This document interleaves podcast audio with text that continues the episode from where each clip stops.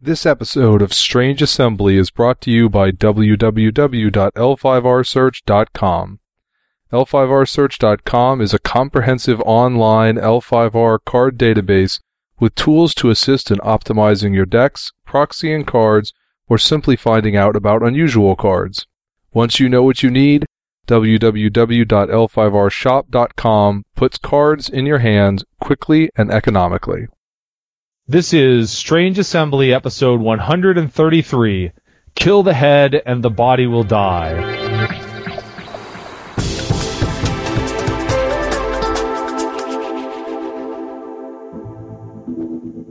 Randy, that is almost the most pretentious title we'd ever have. Can't I just call this Slavin' Away or something like that? Oh, Christ, no, no, no name puns, please. No, actually, uh, I, I know you occasionally pay attention to football mans, uh, to North American football, and I believe that's what the defensive coordinator of the Saints was telling his players, like, you know... Go, go out and injure Brett Favre?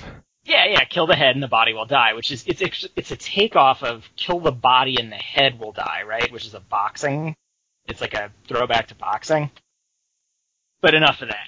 Yes. Um, That, I'm glad that counts as pretentious. Uh, well, I think that there was the one where I had about a fifteen-word-long title that was a quote from Zeppelin Ramble On, because we did an even larger amount of that than usual in the episode.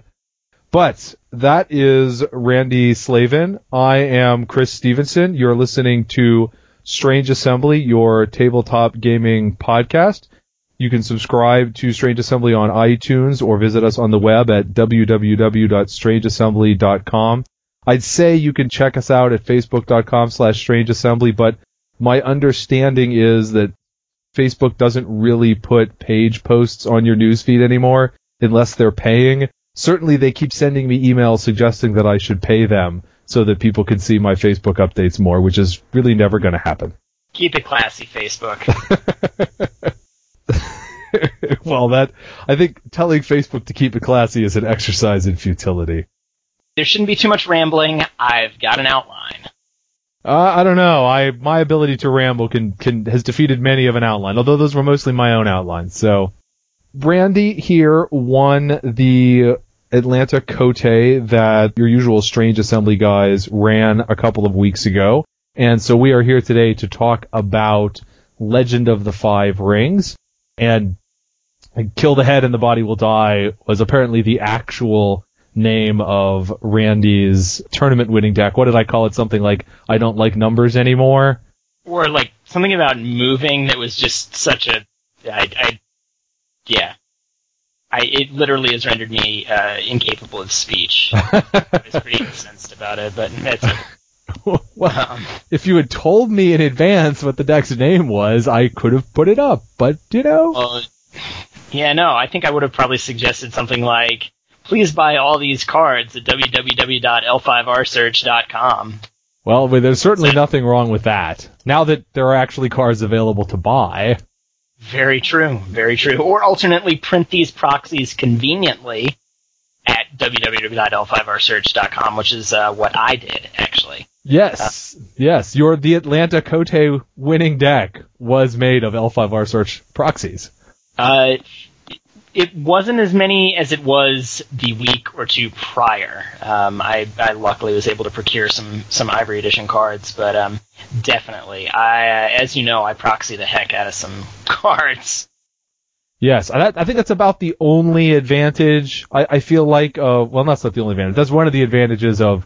of a digital C C G. There's a lot of disadvantages, like not actually getting to hang out with people, but you can at least have seven thousand different decks together with your one stack of cards. Yeah. No. That in the proxy anything? Okay, but the Atlanta Cote, everybody already heard Jay and Mike and I blather about it, so why don't uh, you talk about your Atlanta Cote experience? Sure thing. Um, so...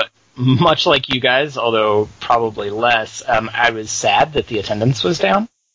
Um, I thought, I think you guys historically have run like very tight ships, like very solid Cote, and I don't, I don't want to speculate why attendance would necessarily be down, but it was. I think that the people that were there were absolutely fantastic. There was a group of people that were like loaning out cards beforehand. I know that I borrowed a card from Donnie and loaned a card to Rich Bowers-Dean. And so that's like three-fourths of the top four there that are sharing cards. Um, and then I, you know, I just saw people like, oh, what card do you need for your deck? Oh, like hooking up newbies. And it was, it was just a nice atmosphere. I thought it was... Um, I thought that was really, really fantastic. Um, and I think it's one of the things that uh, is really strong about the L five R community. I can loan someone a fifteen dollars, twenty dollars card and be pretty darn sure that I'm going to get it back at the end of the event, you know? I wanted to give you props for, I think, the second time ever I've won a prize for an L five R event that my girlfriend's been impressed with. She very much liked the beer, which we actually just finished off last night, I believe.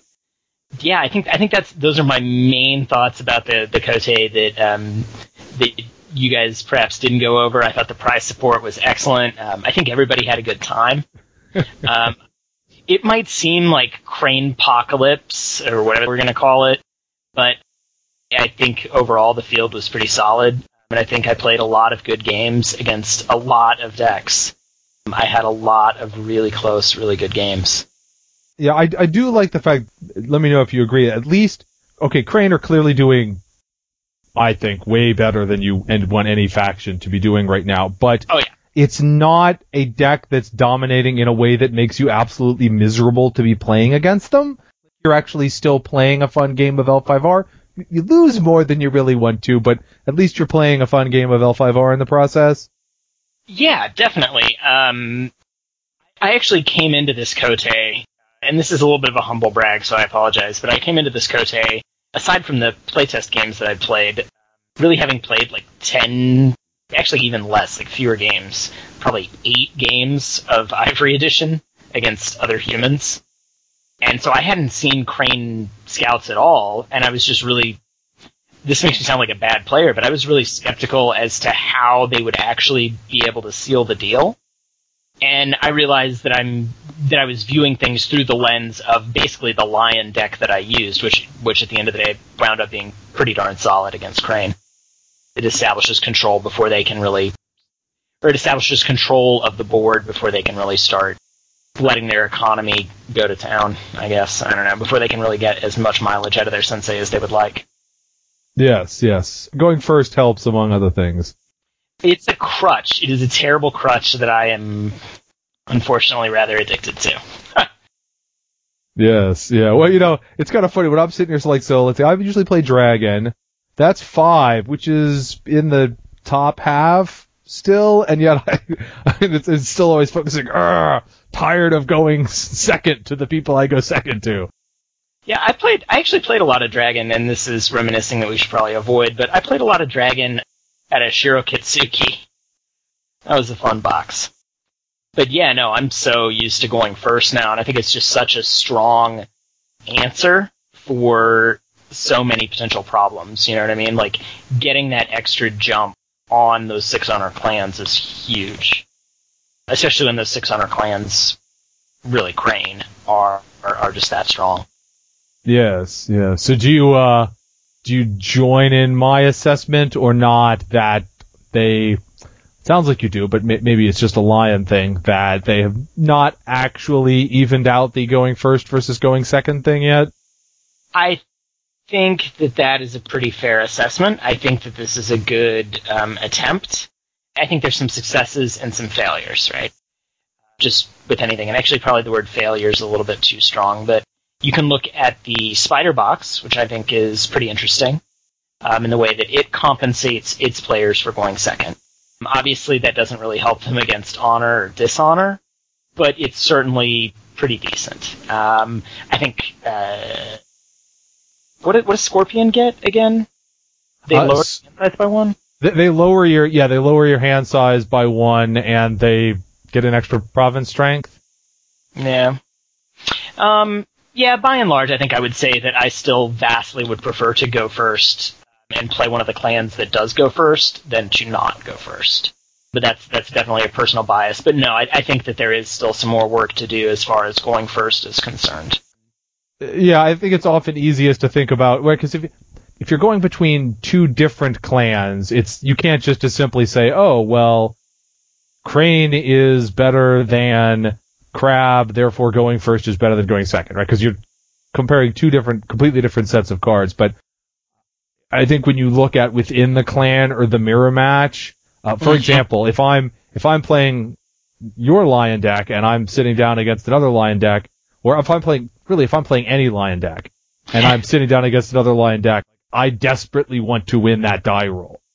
Uh yes. And and if I desperately want to win the die roll it, against these two decks that are otherwise identical, that to me says that clearly not enough coming in for going second. I mean, I realize anecdotes aren't evidence, but the only game of the entire day that I went second, I lost, and it was my only loss the entire day. By itself, it's an anecdote. Those things add up. There's actually somebody who is going through, and for all of the matches in the elimination rounds that are reported, and keeping track of how many times the player who goes first wins. Oh. And it's, it's like two to one right now, I think.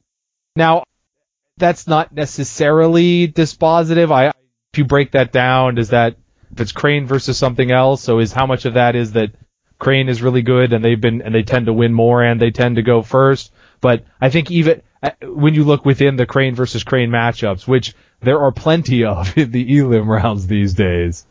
That there are. Yeah, I watched, I watched some of the, to briefly talk about another Cote, I watched some of the uh, Sarasota Cote, and I was like, Crane versus Crane! Oh, look, another Crane versus Crane! Yeah, and that was, right, the Sixth Ring guys were streaming that on Twitch T V. Yeah, they did a great job, and I always enjoy uh, watching watching dudes flip cardboard. It's strange, but, uh, yeah, no, it's it's um, it was a lot of fun. I don't know. E- E S P N two... It- isn't showing Magic anymore. Maybe you can get them to show L five R. Start a change dot org position, petition. yeah, yeah. I love L five R, but, um, like, if Magic is a hard sell, L five R is like, okay, okay. So we got a game that's even more niche than this other game. Yeah, I, I think it, it is easy for people who are within L five R to forget sometimes about how, relatively speaking, small it is. On the forums, there's always something coming up of, like, why isn't there an L five R conversion of Civilization, or why, or an M M O? People are always saying, well, how how could there not be an, an L five R M M O? And it's like, do you know how much how much money it costs to make an M M O and how much you just be burning it? Especially seeing these M M Os are giant money pits these days. But we're we're, get, we're getting we're getting off topic. Yeah. Okay, well, let me ask you, if I recall correctly, in your elims, you went through three completely different Crane decks. Is that correct, in, at the Atlanta Cote? Two of them were Scouts. Okay. They were both very different Scout decks, at least at least as far as I'm concerned. I played Anthony Padron in the top eight Crane Scouts. There's a lot of movement. He saw a lot of Conqueror personalities. If I'm remembering right, he was using a lot of items, and the guy that I play, and I, crap, I can't remember. I think, I do not think he was running Soken. I think Will Gentry, the guy that I played in the top four, also Crane Scouts, I think he was using Soken, and I think he was using followers. And I actually think that Anthony, based on what I saw on on Twitch, on Sixth Ring, had had swapped his deck out and, and started using more followers, but I, I could be wrong. But at the end of the day, they were both very good Crane Scout decks run by very good players, and I managed... The first game I played against Anthony, I kind of pulled from the jaws of defeat and managed to luck out and kill off his... What, what is that annoying snake? Shalash, shalash, shalash. The Shikash. Is what I said. And I killed the annoying snake, and that was a lot of the game right there. Um, yes, I, I remember that. Well, that was a an impressive what he had uh, defended with Kinta, and then I used you swapped Kinta out for the Shikash with unexpected movement, and then like he ended up trying to run the Shikash way, and you're like, no, no, no, stay here. I am going to crush you in battle resolution. Is that the game yeah. I'm remembering? Yeah, there was. You know what? Actually, my memory is not my strong suit. It feels like something like that would have happened, or like he would have then moved Kinta in, and I was like, no, Kinta goes home. And in any game I won against Crane Scouts, the reason that I won it was because I went first, and because I had more movement in battle than they did. I was able to move the personalities away that I wanted to stay away. Like, there was a Kinta in one game, in, in one game against Anthony, um, I stole a Justice of the Crane with um, Unexpected Gathering, or un, Unsettling. Unsettling, yeah. Yeah, I, I also don't know cards or rules, for the record. Um, Who needs to know those things to win Kote? I mean, you saw you saw me asking rules questions. Like, I don't know how this game works. I can't keep up with all these rules. Well, hey, they, the comprehensive rules for Ivory Edition are finally up now. So um, I stole Justice the Crane and put it on Morito Inoue, who had the clan armor, and so he's this nine-force cavalry unit out of Lion, and I was using that to, like, maraud his provinces. And so he kind of has to defend, but he can't... He can't totally defend. He was in a weird position. Like, I was able to use my movement to kind of psych him out. And I see that he has Kinta, who's got a range four. And then he has a follower with a range three. And so I'm like, I can do math here. If he's trying to defend against me, it's because he has an unholy strike in his hand. And I do, I do not run Turtle Shell, which I was fine with all day. So I managed to defend it a province that his guy is in. He moves in. I send him home. I take the province. And then I think from there, he only had one province left. And so I'm able to, you know, swing with all my guys and crush him. But before then, we were in kind of like a weird... not like an arms race, but that, that goofy point in L five R in which you kind of just, like, stand looking at each other and, like, don't do anything, so. But no, no, my games there were very, very good with both Anthony and Will Gentry. So, in the finals, uh, I was playing Rich Bowers-Dean, who is an Atlanta local, and he was playing uh, Crane Honor, no Akagi-sensei. And actually, if you were to ask me what I thought was going to be strong, like what I was worried about facing with, with my Lion deck, I think probably my number one answer, before I heard what the internet thought, or what I heard what other people thought, would have been Crane Honor. And and actually Dishonor as well. Um, and so I used a lot of meta cards to try and get around more or less Honor and Dishonor's tricks and, and what they can do to defend. And against Rich, I mean, he's a he's a really good player. I know that he's playing a very... It, it, it was simultaneously very speedy and very defensive Crane deck. I mean, it was very lethal, especially given how not lethal a lot of Ivory can be if you're not using ranged attacks. And actually, the card that um, I loaned him in the very beginning of the tournament was a Thoughtless Sacrifice, which turns out to be a pretty good card. It it does, it does. It is an amazingly good card. And so I know that early game I need to defend against Come One at a Time, and late game I need to defend against Encircled Terrain. And so for me, I know that if I attack too early and he Thoughtless Sacrifices one of my guys, or if he's able to, especially Thoughtless Sacrifice because that removes his presence too, but um, if he's able to stop me early game and kill my personalities... that that's probably going to be game. And so, I del- if, if I remember right, the first time we played, I delayed until the fifth turn to attack. And it's kind of a gutsy decision, and he was able to honor out, or he was able to hit forty honor, over forty. And I knew that I had probably, he has, he has fifteen to twenty force on the table in two provinces.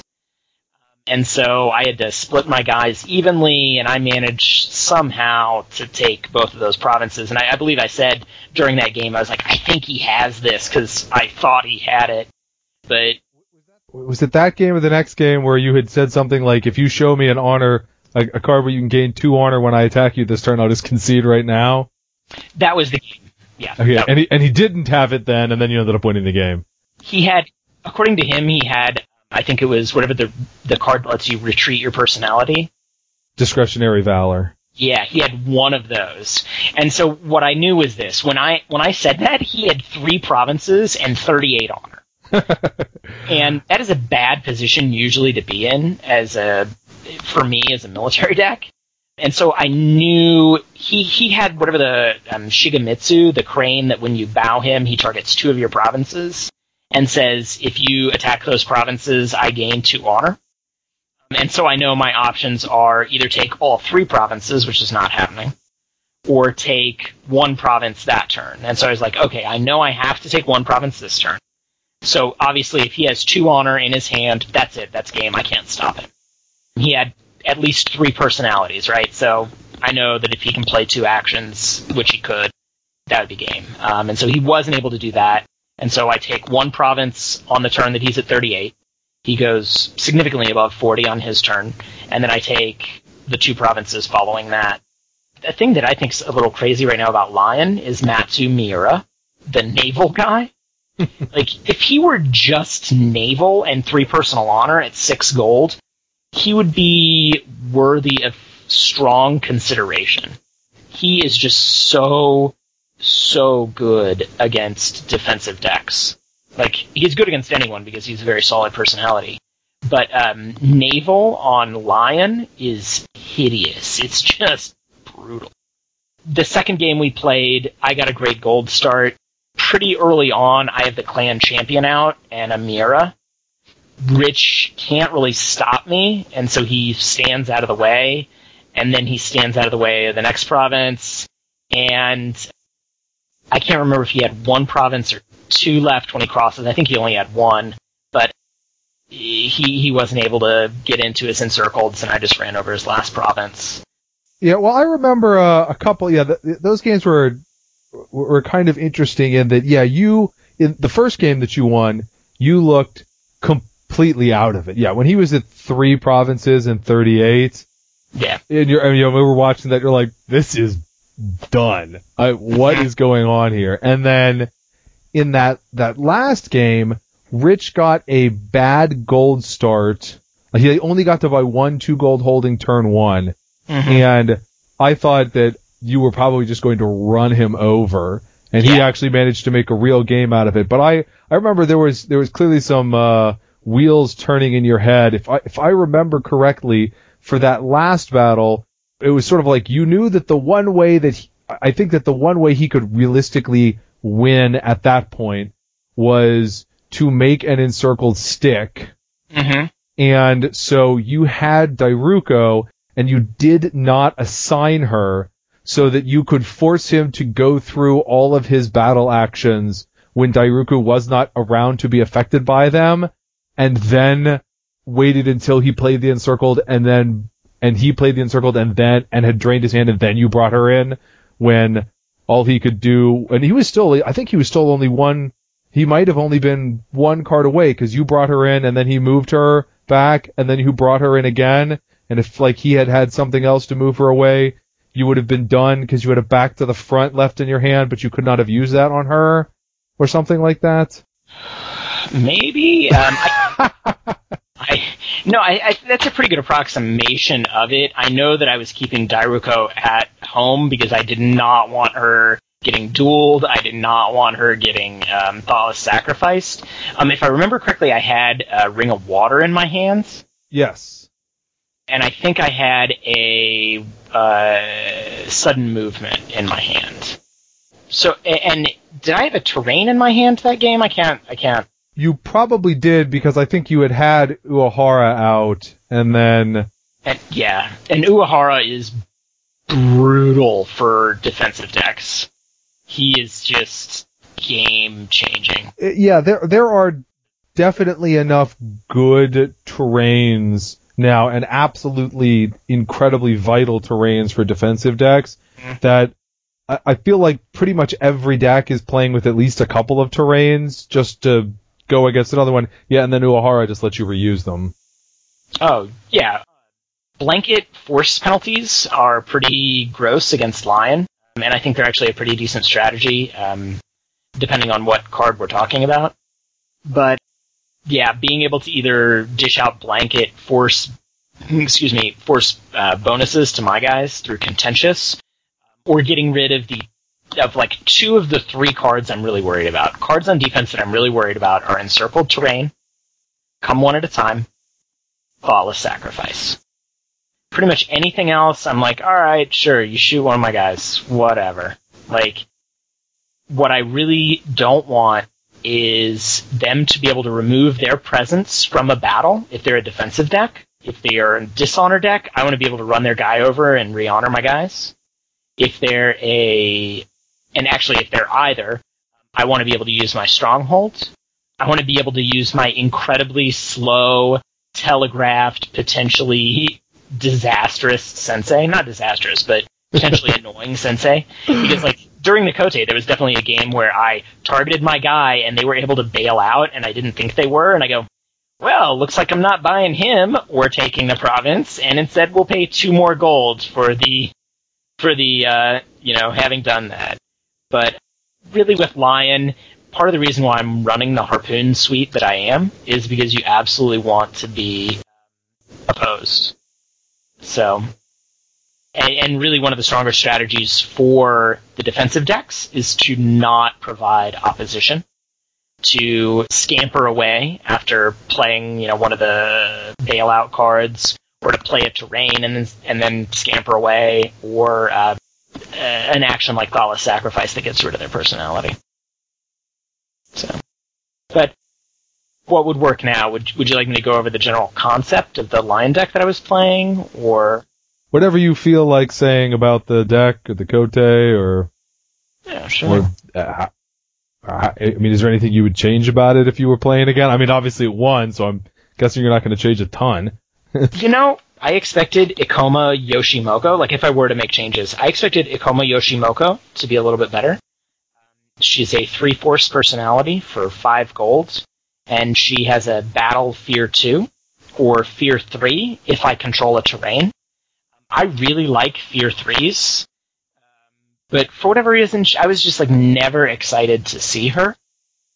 And I think I think I would probably put another Matsu Ryohei in her place, who comes into battle as a reserve, which is really, really nice. I don't have to tell her, I don't have to use my gold cost increasing sensei and then bring him into play.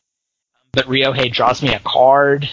Um, he has three personal honor for the one of the most valuable cards in the deck, which is Soul Sacrifice, which we haven't really talked about yet, but is a card that whenever I'm looking at Ivory, I'm thinking, how can I get this card into my deck? It, yeah, it's it's way better than any of the other send home, as long as you got the three personal honor guys, because it actually works on offense and defense. Yeah. Oh, yeah. And has no restrictions so long as you've got your three personal honor guy, which is obviously not... Well, I guess if you're running an all Ikoma Scout suites, you could potentially have a lack of those guys in the Lion deck, but but usually you've got plenty of threes. The, so my feelings about Ivory is that most um, keyword-specific cards, cards that require Scouts, cards that require Kensai, cards that require whatever... Are, are pretty bad, by and large. They're not cards that I really want to use. So, so yeah, for me, it's like I'm playing a deck that's as many strong personalities um, with strong battle actions as I can run, and I don't really care about anything other than their force, their battle action, and their personal honor, and the only reason I care about the personal honor is for Soul Sacrifice. Um, I guess, and Sparrow Clan Aid. And your stronghold? Oh, yeah, that guy. Forgot about that. See, I forget to use it. I know the Lion forums and Lion players have been complaining about it, but it's it's not bad. Going first is never a bad ability. It's really not. Yeah, but yeah, you said the, the Fear twos, it, it's not that there are never targets for Fear twos, right? There are two-force followers around. If your opponent is playing an honor or a dishonor deck, they're going to have some courtiers and such that are in the two force or less range. But it's it's also very easy to go an entire game with no target for a Fear two, or your only target is dude who I force jabbed and who already used his ability, so why do I care to fear him anyway? Whereas Fear three almost always has some personality that you can just bow with it. Yeah. Um, Matsu Agai, who is the two force, four gold personality, um, who has a Battle Fear three. There were a number of people who did not like him very much on the Lion forums, and I was just going like, really? Like, I feel like that personality, even at five gold, would be playable out of almost any clan. I disagree at five gold. Yeah? Five gold for two force. Well, the, the problem is that you you still have to be able to build up a threatening force. Right. And at two now, I mean, and obviously two has its vulnerabilities, right? You can get just shot down by an unholy strike. You can actually get bowed by that random fear two that's that's otherwise free uh, shoved on on some guy. Two, two force on somebody you have to pay four for is is not great. Two force on somebody who costs five is is pretty ugly. I mean, now, he doesn't cost five; he only costs four. But I I don't think he would be playable if he if okay. he cost five. What what if he costs like four point five? Well, um, it you turns know. out that uh, they don't do fractional costs yes. in in L five R. Oh God! Edit this out. Spoiler. Yet, yeah. I mean, I guess the- theoretically there isn't anything in the rules that would prevent you from doing that. I mean, you can put a four point five in a thing. We've got gold pooling now. So if you have a guy who's four point five and a guy who's three point five and you got eight gold, you can buy them both. I created a monster. I think that the chances of them doing that are probably about the same as the chances of Reese having multiple strokes or something. Because that would be the only reason why you would end up with a fractional cost. I guess you could have a joke. What was that? Yeah. Uh, the Brainy? Was it Brainiac? Yeah. In a, the Star Wars C C G. That was an awesome card. Yeah. Was his what, what was his destiny value like? Pi, and then it was a bunch of equations for the other stats, or. I think his yeah. We're really getting off track now. His force, like I remember downloading a program that would calculate it for you. Good times. Yes, his his his fate, right? It's no destiny. It's destiny in Star Wars. His destiny value is pi. Let's see. His his deploy cost is equal to the number of cards in the light side hand. His forfeit value is equal to the number of cards in the dark side player's hand. His power was equal to the square root of three times X minus Y, where X is dark side hand cards and Y is light side hand cards, plus two times A minus B, where A is the total number of dark side icons in play and B is the total number of light side icons in play, plus pi. And then it then proceeded to note that pi equals three point one four one five nine two six five three eight, blah, blah, blah. And it's got about twenty digits of pi in there. So there's your uh, card of the day for the Star Wars C C G, ladies and gentlemen. You're welcome. Uh... and and so um, we're talking about Lion though. Let me think. Like overall, the deck is about like trying to move personalities out of battle that it doesn't want out of the battle or doesn't want in the battle, and then pulling personalities in that it wants to kill. I'm like mortally afraid of Kachiko. As well, you should be. She just is mean to Lion. She's like, oh, I'm sorry, Lion. Did you want to attack and take a province before turn eight? And so, originally the Harpoon was there to try and kill her. Or, you know, other very, very strong, unique personalities that don't need to see battle, like the Crane Champion, or um, Doji um, Beaver. Uh, sorry, I shouldn't say that. Or the Crane that gives people extra honor for claiming. Um, those guys. Which both... one? yeah, yeah. Um, well, seeing as the only two that do it are the magistrate who fought a snake and died, or the clan champion. It's the magistrate who fought a snake and died. that's that's uh, Hakaseki Experience Three. Yes. This is how I remember cards. By the way. Like. Uh. But not the same snake as you killed. Different snake. Different snake. So yes, basically there's not that many resistance cards, or I guess the key resistance card that I'm not using is Turtle Shell, which is really, really popular. That seems reasonable. I, I seem to recall you mentioning earlier that other than ranged attacks, there's not a lot of killing people in in Ivory. Quite true, quite true.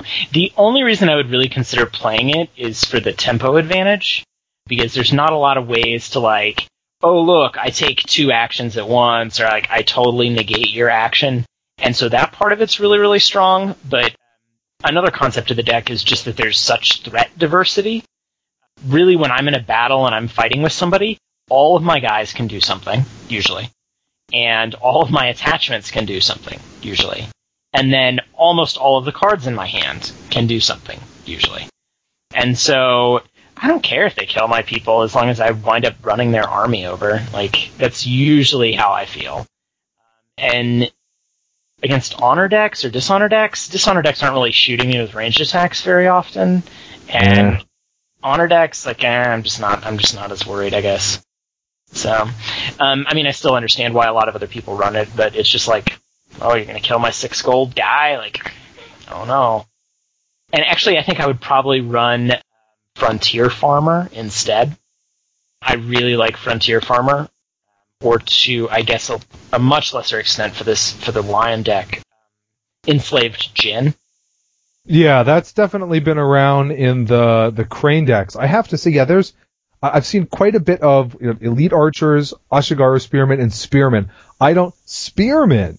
I mean, Spearman, yeah. that was uh, that was a long-term classic, there since the beginning, complete junk card. Like, oh, newbies might think this is good, but no real player would ever use with it. And now, who knew? Yeah, no, now it is a hot card. One thing that I look for when I'm looking at clans that I would be interested in playing is how many force penalties are there printed on their personalities. Lion have a good number. So do Unicorn, actually.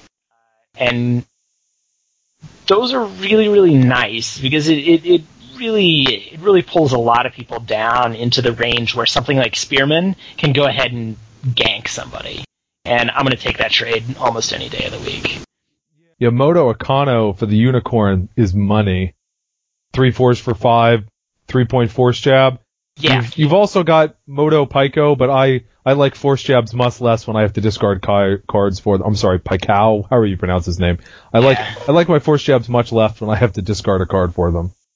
And then they also have Shinjo Yoshie, uh, Yoshi, however you say your name, the destined fallen that hands out a three force penalty. Yes.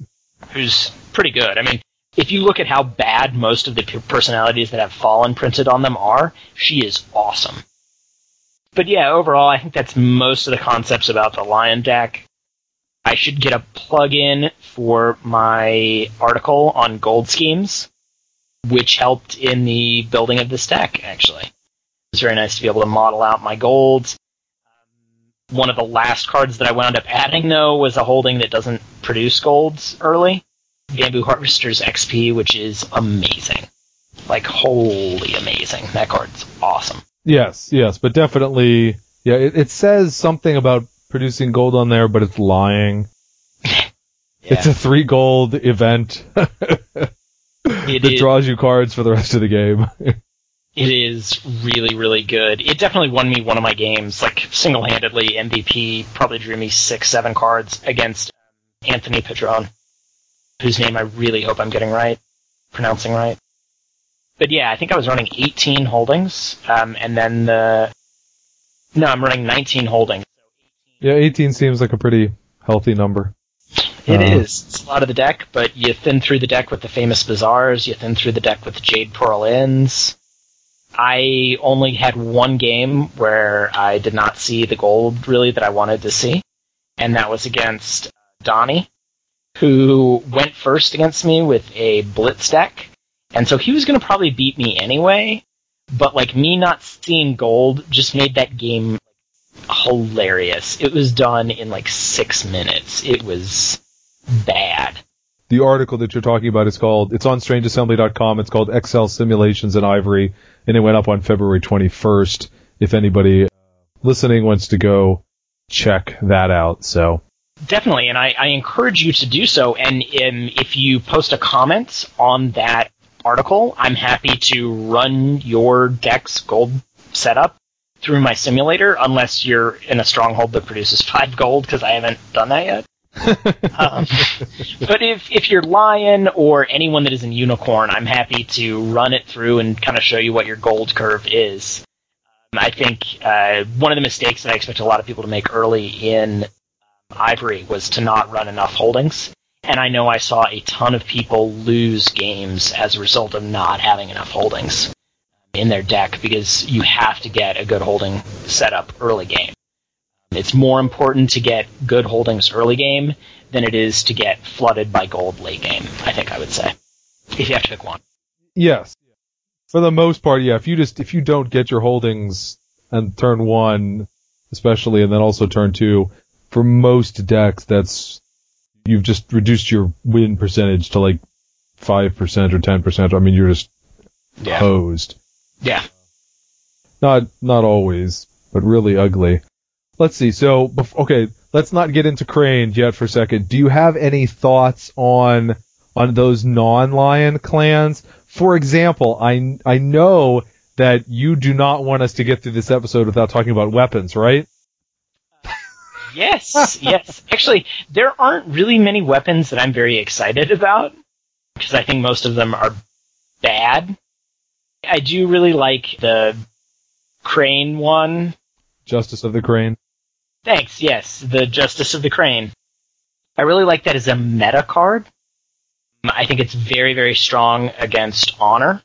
If it were somehow able to re-honor your personalities, I'd be like, yeah, I'm going to run this card instead of the other meta that I'm using against honor and dishonor. I actually really like Dragon, but um, I think I like Dragon... I mean... When I say I like them, I don't mean that I think they're they're super duper top tier, although I think they've had some decent success. But um, I think the foundations are there, um, and I think since obviously I'm obsessed with moving personalities in and out of battle, um, I think Ring of Earth, like being able to start with Ring of Earth, I'm like yes, yes. Um, but shoehorned into dueling, I'm like no, no. Well, you don't have to do dueling, but. I was actually joking about the weapons thing because I know you had been making fun of me for apparently having mentioned it in every single episode. Here's a question, and I I don't really have an answer to this because I, I I keep meaning to sit down and, and give some thought to it. Like, very quietly, Crab has been atrocious so yeah. far. Most of the complaining about my faction has been bad has been Phoenix or the Spider stuff with Purge of Fudoism. I think the Uh, far and away, the worst performing clan has been Crab. Mantis also has not been doing great. Phoenix has been doing better, but I think that's partially because anybody who's not Donnie is just kind of giving up. Having Donnie on your team is, is a pretty good, it's a pretty good setup. It's, it's pretty good out, but I mean, have you given any thought like what is wrong with Crab? What happened to them? Um, I think they've had some bad luck. I think that if you look, Robin did pretty well in, in Sarasota. He was like third after Swiss. Am I remembering that right? I know he made the top eight. I don't remember what he was after Swiss. He made it, yeah, he made it into the um, cut, and he made it through a little bit. I don't really know what to say about Crab. I think I feel like a lot of the clans have very good foundations, but they don't necessarily have like a cohesive whole. And it's just hard to do with the amount of cards that, that you have. Like, in fact, I think I would go so far as to say the only clan where I can sit down and feel like I'm excited about every single personality that I'm putting into my deck is Lion. Well, that's probably good. Yeah, I'm a Lion homer. Like, don't get me wrong, I guess, even though I don't have a ton of loyalty. But with even with the Crane, like, you look at a lot of the personalities those decks are running, and they're bad. They're not good personalities. They're not the kind of personalities you want to have to run. And I think, I think with With Crab, I, I I am a little baffled that they've been doing as poorly as they have. I really like Toranosuke, the guy that like moves people around. Mm-hmm. He's awesome, and he's also three personal honor. He is definitely in my I want to run this guy in Unicorn deck. Yeah, they're, they've got Karasu. He's bonkers enough as it is. God, yes, he is. Yeah, he is. Karasu is one of those personalities that I almost ran in my deck, uh, in my Lion deck, just because he's so good. Um, in fact, I probably would have run him if I wasn't afraid of Dishonor. Yeah, bat- battle straight in two guys. Yeah. Turns out doesn't stink. Or battle, swap out your little courtier, and move Kachiko in.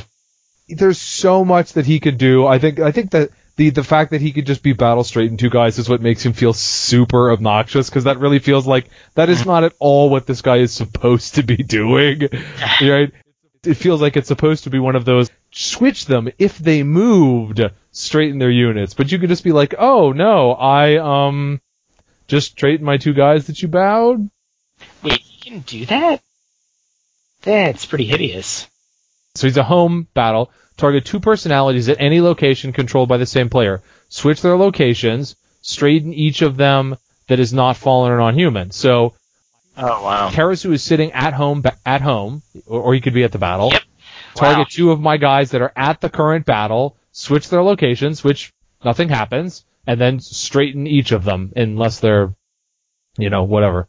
So, I'll say it feels like, I was going to say it's one of those things where, well, if the card doesn't work like that, then they aren't doing the rules right because the card doesn't work like it's supposed to. Although I actually don't know that that's the case for this one, because I think that this is actually a card where somebody would look at and go like, I don't think that's what it's supposed to do. Like, right, you look at that and you read that, I'm like, that can't be what he's supposed to do. But it he's is. Very, very good personality. I've heard that that set has some good personalities in it. Yes, yes, it it does. Did you see uh, Tsuruchi at all on the day? Because I've seen him showing up on, a lot now in Crane. I think he's a good enough personality to pretend like he's your clan champion in a lot of factions. Um, he kills a lot of stuff, and he will kill a ton of stuff. I mean, and the fact that he even, like, turns um, Tortoiseshell into, like, a tempo card, because you announce his ranged attack, then they play Tortoiseshell, then you take no counters off. I mean, yes. It's... Yeah. Yes, because welcome to Ivory. He's very, very good. He's another one of those personalities that, that I'm like, hmm, I can see putting you in a lot of different decks. And similarly with um, Shalash, Shalash, Shikash, Shalash, the snake. You know, it's the Shikash. It's it's not actually one of these long, goofy names. It's two syllables, Randy. Uh, it's a lot more fun to pronounce it my way, I think, so I'm just going to keep doing that. Yes, yes. I don't know if you looked at them. If you looked at any of my on-the-cheap articles for Ivory Launch, it's like that guy, like, just put... You were playing Bushi League, which I guess I guess my on-the-cheap articles are actually completely useless for Bushi League. Because, right, I think the the Bushi League, how they ended up defining it, you can't use Coils of Madness at all. Oh, really? And I don't know if you can even use the fixed cards other than your clan holding, because they're like, well, clan champions get super swingy when you're really limited in... Yeah. I mean, the clan champions are good, but one of the things I actually really like about all the Ivory clan champs is that it's not like they seal the deal themselves. You know, they're not like, hey, I'm the biggest, baddest dude. They're they're really just solid, expensive support personalities for the most part. Yeah, yeah. The most of the clan champions feel like they're sort of, well, that guy's probably playable, I guess. I know there are a lot of people that don't actually like the lion one very much, but I'm totally fine with her. I think the Phoenix dude that draws people cards is really, really good. Crab Casada is fine. I mean, most of those personalities are they're they're definitely playable. I cannot even remember what the what your what your bald dude does. So he lets you fiddle with the top of your deck, and he lets you use your ring twice a turn. Okay. So he lets you fiddle for a card that lets you do the exact same thing. I don't know. He he's I don't think he's particularly great, but the thing that I like the least about him, I guess, is that he's obviously would be very handy for dueling, but I don't want to play him in a deck with Hijatsu Sensei. Yeah. Because Hijatsu Sensei drops my yep. Family Honor to four, and Shikeya's a nine, and most of my guys are twos, which means Shikeya just sits there where I can't buy him for way too long. Yeah. Oh, yeah, no. I, my... It's rough for me to run three personalities in my deck that have an above-box honor requirement, and those guys are all within one three-personal honor personality purchase. Yeah. It's kind of it's kind of rough to have to proclaim multiple guys to get a clan champ out. Yeah, if you could proclaim one guy and get a personality out, that's usually not a problem. But yeah, once you need the, the two purchases, and now they might be sitting there for too long, but three is just right out. Yeah, oh yeah. It's like when you're starting to buy personalities on turn three anyway, so like what, turn six, turn five? Like that's gross. Uh, like, yeah, it, it makes them a turn five purchase at the soonest, right? You, you'd proclaim on turns three, four, and five, and then you'd finally have enough family honor to buy the guy. That's that's way too late for that to be the only possible time you can buy a guy. Just play with the Dark Naga. Yeah. Or, um, what is it? Bayushi Paneki? Crazy Eyes. Yeah, Crazy Eyes. Um, I don't think his name's Paneki I'm sorry, anymore. Not Paneki, Natoshi. Yeah, Crazy Eyes Natoshi. He's crazy. Yes, yes. Melee, melee six, not bad. Yeah. Kills just about everything that isn't a crab. Unique. So yeah, it kills almost all of those too. But Fallen Duel... I read the A G forums, and the A G forums tell me that Fallen Dueling is amazing, and that everyone runs Purge of Fudo. Yes, I think that results so far have shown Fallen Dueling to n- not be at all amazing. I... And and they've shown that I don't know what portion of people run a copy of Purge of Fudo, one in five, one in ten, something yeah, like I, that. I, I don't think it's a good card. Yeah, I don't think it's a very good card. Yeah, I mean, don't get me wrong. If I was a Spider player, I wouldn't like it either. Somebody suggested, well, would it would people like it if they just reprinted Doom cards for all the clans? And I don't know. That actually might be okay.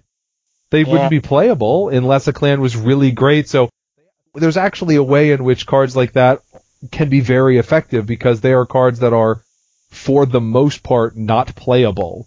But yeah. if for some reason some clan goes bonkers, that's when all of a sudden that can become playable. Like right now, if there was some non-unique Doom of the Crane event out there in the environment, yeah. hey, that's going to do a lot more to turn your Crane matchup than being like, well, make sure you run your Ring of Earth and some Turtle Shells.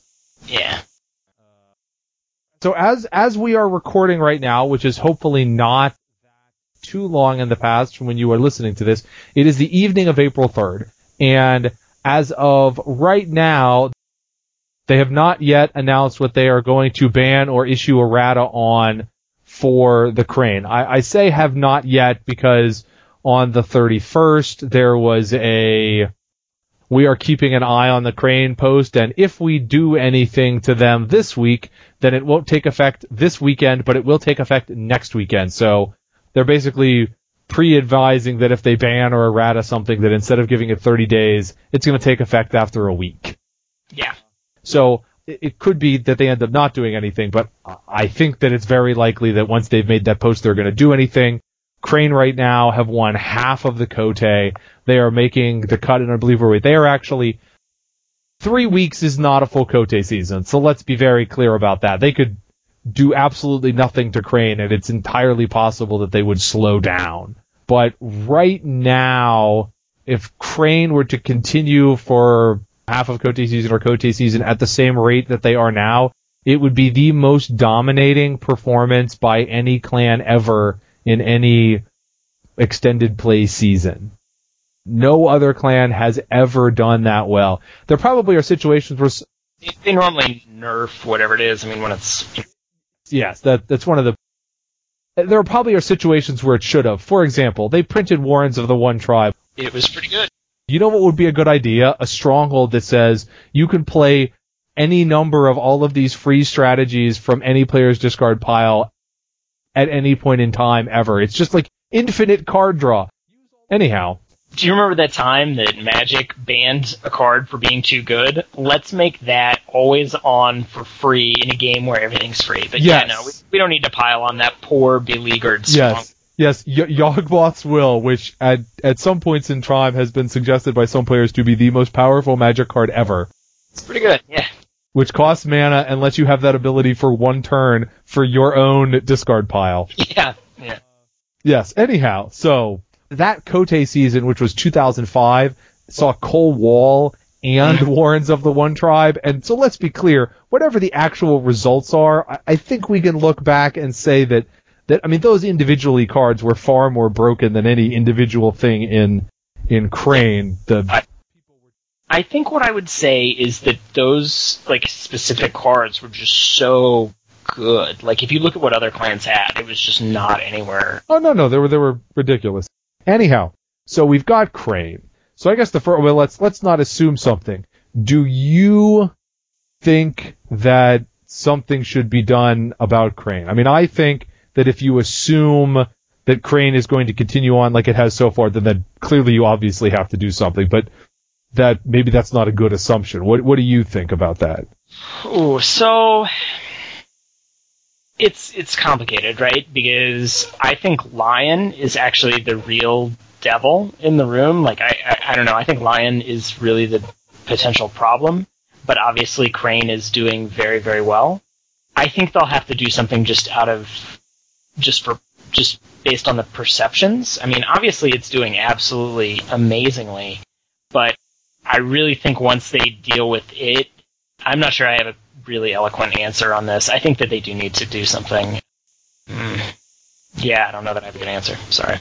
No, no, no, that's fine. When yeah. I, you, you mentioned Lion, I know Mike has opined that, that basically Lion will be uh, s- super great if Crane goes away. I, and it would be interesting with the knock-ons. I mean, the next two strongest performing clans, I think, after Crane have actually not been Lion, even though mm-hmm. one might think that is, but like Scorpion has done very well going through Crane-infested Elium rounds. In fact, that they've that's one of the things that kind of slides under the radar. Crane have won half of Cote, of the Cote, of the half that Crane didn't win. Scorpion won half of those. So yeah. I, I haven't seen anybody suggest that, oh, if you eliminate Crane, Scorpion are going to rise to the top. I don't know if that's just because, you know, if you're...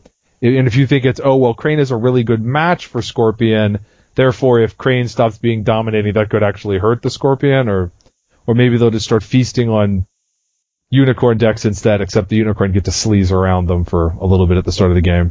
I would like to say that I think paying attention to Unicorn is, is worthwhile. I think that they're a clan that has some very strong personalities, some very good uniques, and that, you know, as the environment develops, they might be a clan to watch out for. Yeah. Yeah, I, I've, I've found it kind of interesting amidst all the legitimate comments pro Crane, legitimate comments anti Crane. There have been some level of, of histrionics about the Crane stronghold giving you an extra gold, and like, yeah. how could they possibly have printed a stronghold that gives you extra gold? That's the dumbest yeah. thing ever. I want to be like, there's yeah. another stronghold that just always produces five, right? Always. I mean, so. And usually has a higher province strength than Crane's, and has a move in action. Like, okay. Yeah. And a- To me, a better personality base, actually, largely a better personality base. Yeah, they definitely got solid stuff, too, and I, I think that they will definitely be a beneficiary if Crane goes away. I, I think L five R is kind of, and, and I guess this probably feeds back into your question about um, will they ar- will they deal with Crane. I think L five R players had this very high expectation of balance among all of the factions, and I think that really strong clan loyalty makes people less happy with the game. I think it's kind of a really double-edged sword that A E G has to deal with. That, I mean, obviously, last arc, if you played Crane and you were a loyal Crane player, how much like how much fun would you have necessarily at the at the tournaments?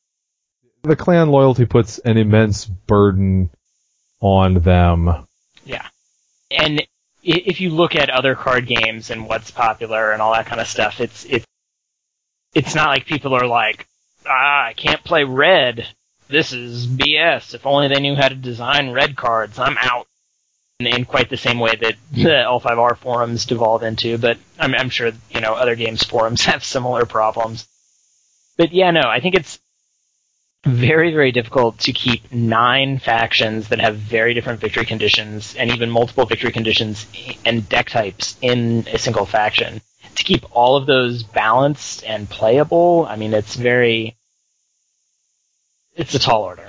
And I think that L five R players don't really want to run a lot of meta, necessarily. I think you see an environment kind of like the end of Emperor, where you have a couple of options that are very, very good.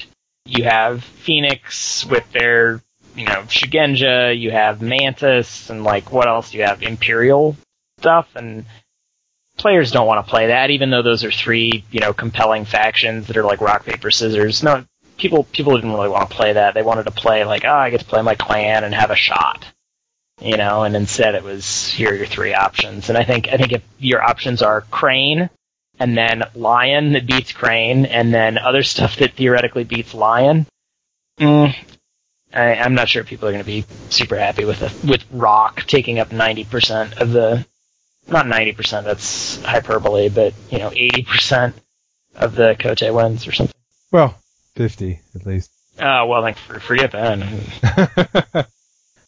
If you're sitting there and you're Reese, and you feel that you have to do something about... Crane? And you're, yes, and you feel that you have to do something about Crane, what do you do, if anything? That's or no, I mean, no, I've, I've said you have to do something. What are you doing? Can I dissolve the Spider Clan in any way?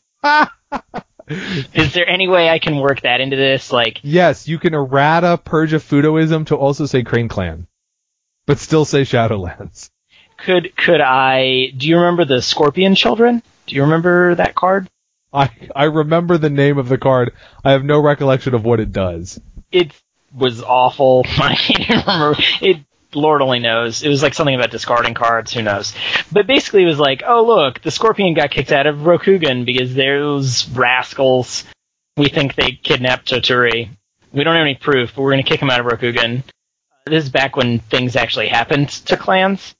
And uh, I was wondering if something like that could happen, but they kick the spider out of Rokugan, and then the Crane have to deal with all the spider babies. And so instead of Akagi-sensei, it would be... Spider Baby Sensei, and it would basically just be like you have to deal with like these overly dramatic little emo kids. So I think that'd probably take the right out of the Crane.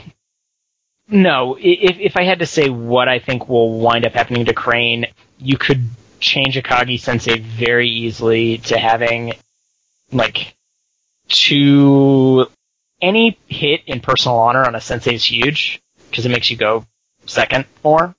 You know what, if they were to just to take and make that sensei where it said you have minus one gold production and a blank stronghold, they could be done, I would think. Yes, that is brutalizing it. Do you think just... As someone who runs a six gold sensei, or it, not six gold, I mean, I'm making up things. As someone who runs a three gold box, it's not the end of the world. The problem with the sensei is that it works for Dishonor too. And so you have to s- kill the head, and the body will die. I'm usually strongly, vastly prefer banning things to issuing power level errata on them. Yeah. I don't know if they could ban the sensei, which is supposed to be one of your, like, three ways to play your deck. The problem with Akagi being, as has been amply discussed, it doesn't have a drawback and can be played in anything that's not an honor-holding producing deck. But... the other thing is I've heard people say, oh, well, banning Akagi is not enough because Crane has really good decks that don't use it. Mm-hmm. And I guess I feel like I could easily be wrong on this. I feel like that's actually a reason in favor of being able to crush Akagi-sensei because you would actually leave Crane with a decent deck. I, I don't think Crane Honor is something that would be so good that it would be a problem. I, I mean, maybe I'm wrong, and certainly other some of those people who think I'm wrong, but I, I think that leaving Crane Honor there would, would would make sure that Crane would still have something to do. I really I really hate feeling like they need to do something about a deck that feels like it's just a normal deck, but really good. Yeah. And so quickly, but the results are just so overwhelming so far. You know, I think I'm inclined to agree with you. Like, it's not like you're like, oh my gosh, that's so busted, that's cute in a coma. Oh my gosh, that's so busted, it's one to the one tribe. It really isn't. It's just that they're just like half a step better than all the other clans. And again, I think Lion's really, really good, blah, blah, blah, but it does seem like, like, to me, I, I am surprised that they are winning as much as they are, is what I think I would say.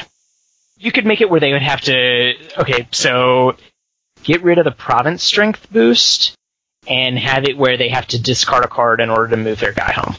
Yeah, I, I don't th- I don't think it's necessarily as important what the specific thing is they do to Akagi, is that it's, it's sort of, Akagi feels like the place that they have to go. Some people have opined that they should go after the box. I don't think you need to go after the box. I think Soken and um, his unicorn counterpart at some point will be a problem.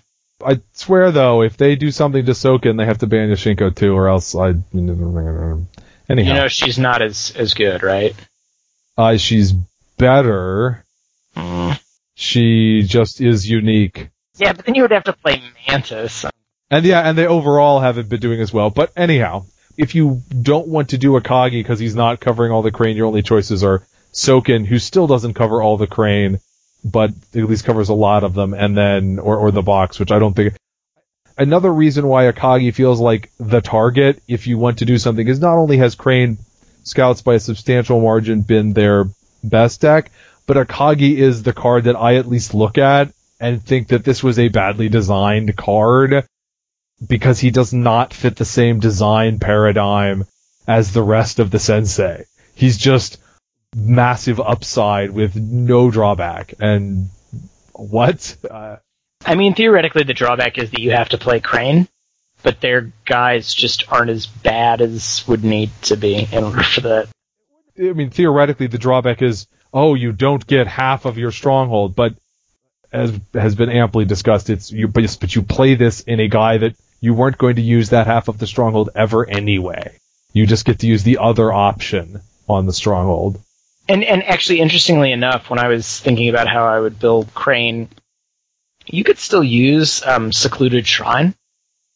You just have to hit it with your box first, and then you can gain the same one honor that everyone else gains.